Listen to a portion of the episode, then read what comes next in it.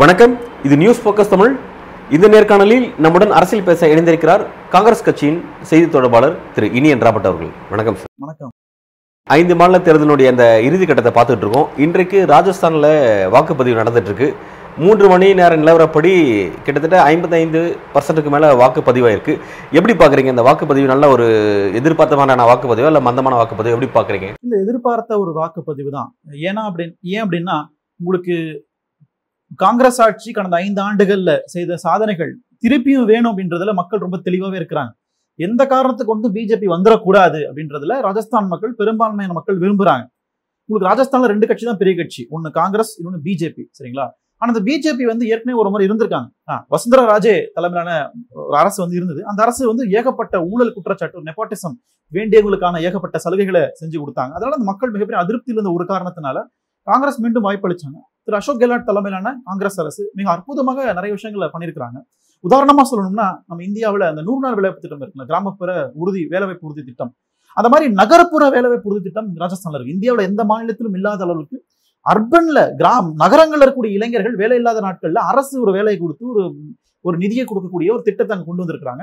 அது மட்டும் இல்லாம தகவல் உரிமை சட்டமா இருக்கட்டும் ஏகப்பட்ட சட்டங்களுடைய முன்மாதிரியாக ராஜஸ்தான் மாநிலம் வந்து செயல்படுது. அந்த அடிப்படையில மக்கள் மீண்டும் ராஜஸ்தான்ல காங்கிரஸ் ஆட்சி வர வேண்டும் என்கிற ஒரு முனைப்போட வாக்களிக்கிறாங்க அப்படின்றது என்னால புரிஞ்சுக்க முடியுது. நிச்சயமா இந்த வாக்கு பிஜேபி வரணும்ன்றது இருக்காதுன்னு ஆழமா நம்புறேன் நாங்க பாஜக என்ன குறிப்பிட்றாங்கன்னா அங்கே வந்து பெண்களுக்கு பாதுகாப்பு இல்லை.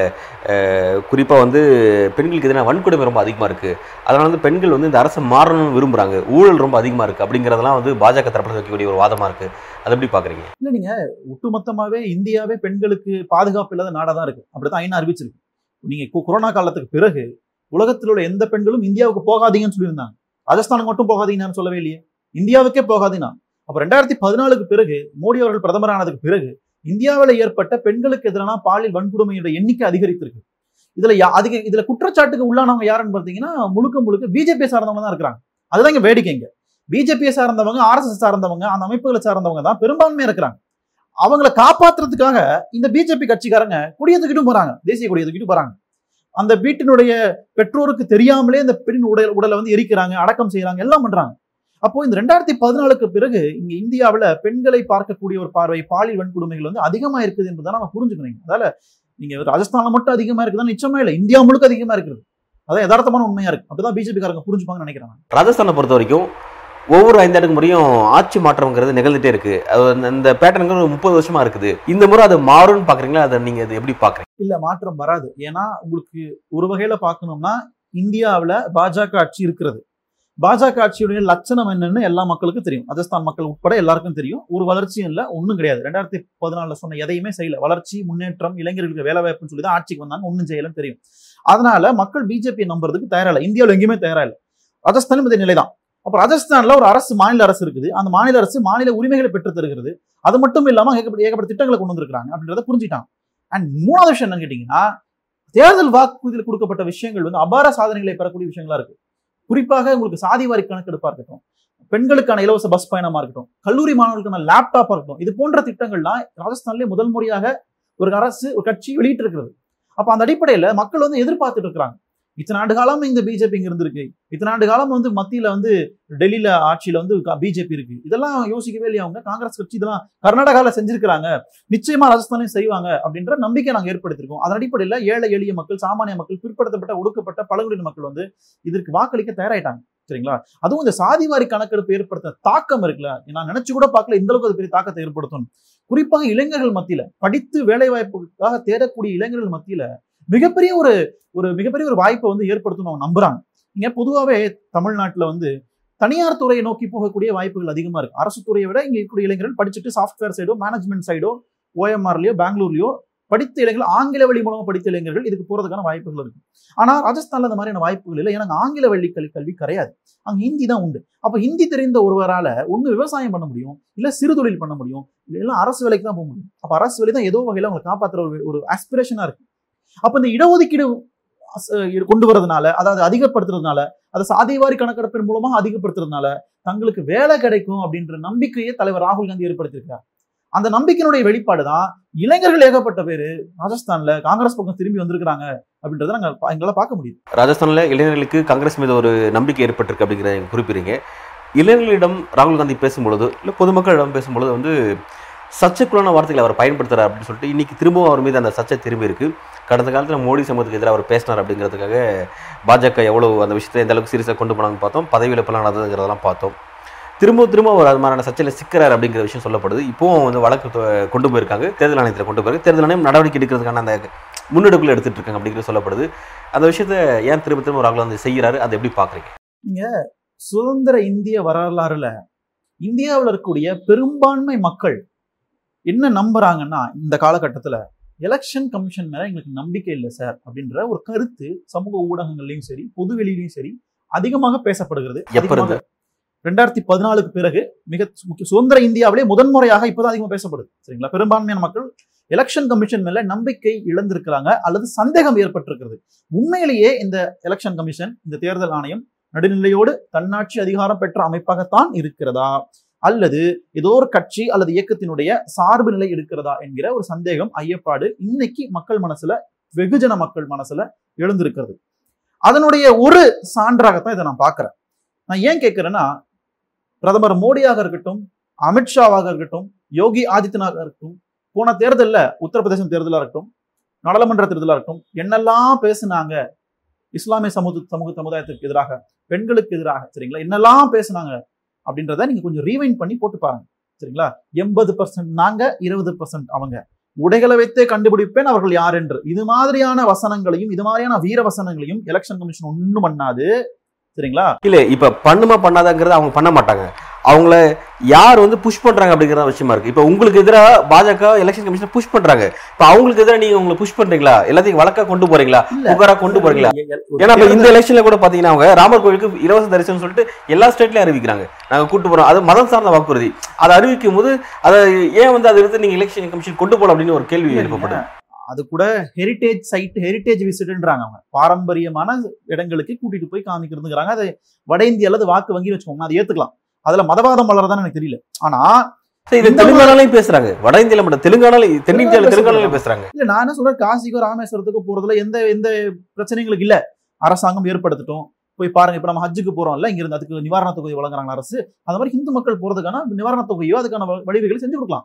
அதுல காங்கிரஸ் கட்சிக்கு எந்த முரண்பாடும் இல்ல. ஆனா வன்மத்தை விதைக்கும் விதமாக கலவரத்தை ஒரு ஏற்படுத்தும் விதமாக நீங்க பேசின பேச்சுகளுக்கு எலெக்ஷன் கமிஷன் என்ன சான் எடுத்துச்சு? அன்னைக்கெல்லாம் வாயை மூடிட்டு இருந்தாங்க எலெக்ஷன் கமிஷன் இன்னைக்கு எங்க தலைவர் வந்து துரதிருஷ்டசாலி. அவர் இந்தியில சொன்ன பனோட்டின்ற வார்த்தைக்கு என்ன அர்த்தம்னா அதிர்ஷ்டம் இல்லாதவர்னு அர்த்தம். அதிர்ஷ்டம் இருக்குதா இல்லையான்றது வேற சரிங்களா?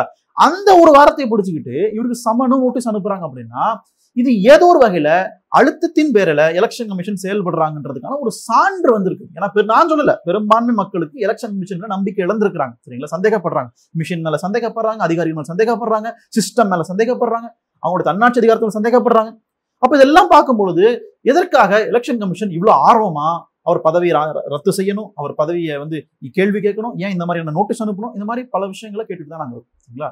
அப்போ இது வந்து வேடிக்கையா இருக்கு. நீங்க ஆட்சியில் இருக்கும் பொழுது ரெண்டாயிரத்தி பதினாலுல காங்கிரஸ் ஆட்சியில் இருக்கும் பொழுது டாக்டர் மன்மோகன் சிங் அவர்களை ஒன்றிய பிரதமராக இருந்த மன்மோகன் சிங் அவர்களை திருநங்கைன்னு சொன்னார் மோடி. ஞாபகம் இருக்கா உங்களுக்கு? திருநங்கைன்னு சொன்னார். அதே மாதிரி அன்னை சோனியா காந்தி அவர்களை விதவைன்னு சொன்னார். இதற்கெல்லாம் எலெக்ஷன் கமிஷன் தேர்தல் பிரச்சாரத்தில். அதற்கெல்லாம் எலெக்ஷன் கமிஷனுக்கு எந்த விதமான சூடு சொரணையும் இல்லையா? இன்னைக்கு மட்டும் அவங்களுக்கு வந்திருக்கா? தலைவர் ராகுல் காந்தி பேசுனது மட்டும்? இப்ப இந்த மாதிரியான விஷயங்களை காங்கிரஸ் எடுத்து எந்த அளவுக்கு அவங்கள எலெக்ஷன் கமிஷன் போய் நீங்க முடக்கிறது அப்படிங்கிற ஒரு விஷயம் இருக்குல்ல. கட்சியை சார்ந்த வழக்கறிஞர் senior most lawyer Abhishek Singhvi ஏறாத படிக்கட்டே இல்லை. எலெக்ஷன் கமிஷனுக்கு அவ்வளவு நாங்க சமன் அவ்வளவு நாங்க வந்து அப்பீல் ஃபைல் பண்ணியிருக்கோம். அதே மாதிரி உச்சநீதிமன்றத்துக்கு நாங்க போய் ஏகப்பட்ட பெட்டிஷன் போட்டுருக்கோம் நாங்க சரிங்களா? முறைகேடு நடக்கிறது தேர்தலில் வந்து விதிகளுக்கு எதிராக நடக்கிறது அப்படின்னு எல்லாமே நாங்க சொல்லியிருக்கோம் இன்னைக்கு வரைக்கும் எதுக்கும் எங்களுக்கு தெளிவான பதில் கிடைக்கவும் இல்லை நீதியும் கிடைக்கல தீர்வும் கிடைக்கல. சரி இப்ப தீர்வு கிடைக்கலன்னு குறிப்பிடுறீங்க. இப்போ இப்போ இருக்கிற இந்த எலெக்ஷன் கமிஷனை வச்சுக்கிட்டு தான் இப்போ இருக்க இந்த ஓட்டிங் மிஷினை வச்சுக்கிட்டு தான் நம்ம வந்து ரெண்டாயிரத்தி இருபத்தி நாலு தேர்தல் சந்திக்க இருக்கிறோம். அதில் அந்த நம்பகத்தன்மையில் அந்த எலெக்ஷன் கமிஷன் மீது நமக்கு இப்போவே ஒரு கேள்வி இருக்குது அப்படின்னா இப்போ இதே வச்சுட்டு எப்படி நம்ம எலெக்ஷனை நாடாளுமன்ற தேர்தலை எப்படி சந்திக்க முடியும்? திரும்ப அங்கேயே இதே பிரச்சனை தொடர்ந்துச்சு அப்படின்னா எப்போ மாற்றம் நிகழும்? எப்போ நம்ம அடுத்த கட்டத்தை நகர வேண்டியும்? சரி நாங்க நம்புறோம்.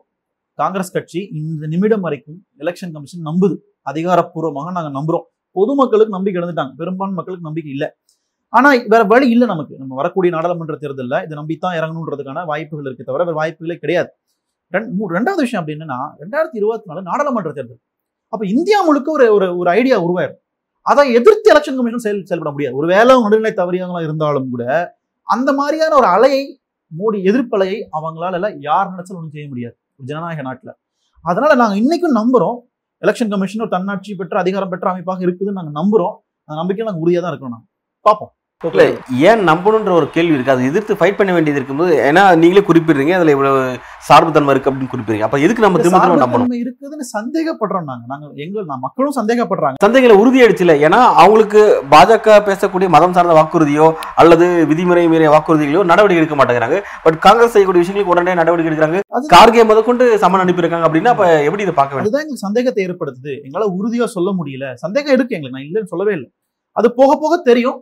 பட் வேற வழி இல்லை உங்களுக்கு. இந்திய ஜனநாயகத்துல வேற அமைப்புகள் இல்லையே உங்களுக்கு. இருக்கிற அமைப்புகள் வச்சு தான் நீங்க சில விஷயங்களை மாற்றம் செய்ய முடியும். இது ஒன்று புரட்சி செஞ்சது மாற்றிட முடியாது. ஸோ ஸ்லோவாக தான் சில விஷயங்களை பண்ண வேண்டியது இருக்கு. மக்கள் மனசுல மக்கள் மத்தியில நீங்க தமிழ்நாடுல என்- என்- என்ன செஞ்சாலுமே இங்க பிஜேபி ஓட்டு வராதுன்றது தெரியும்ல. ஏன்னா பிஜேபி எதிர்ப்பலை இங்க ஆழமா வேரூன்றி இருக்கின்றது எல்லாருக்கும் தெரியும்ல. அந்த மாதிரியான நிலைக்கு தள்ளி கொண்டு போயிட்டோம். மக்கள் மன்றத்துல பிஜேபி எதிர்ப்பு மனநிலை உருவாக்கிட்டோம் அப்படின்னா அதன் பிறகு யார் நினைச்சாலும் அதை மாத்த முடியாது. எவ்வளவு பணம் கொடுத்தாலும் மாறாது.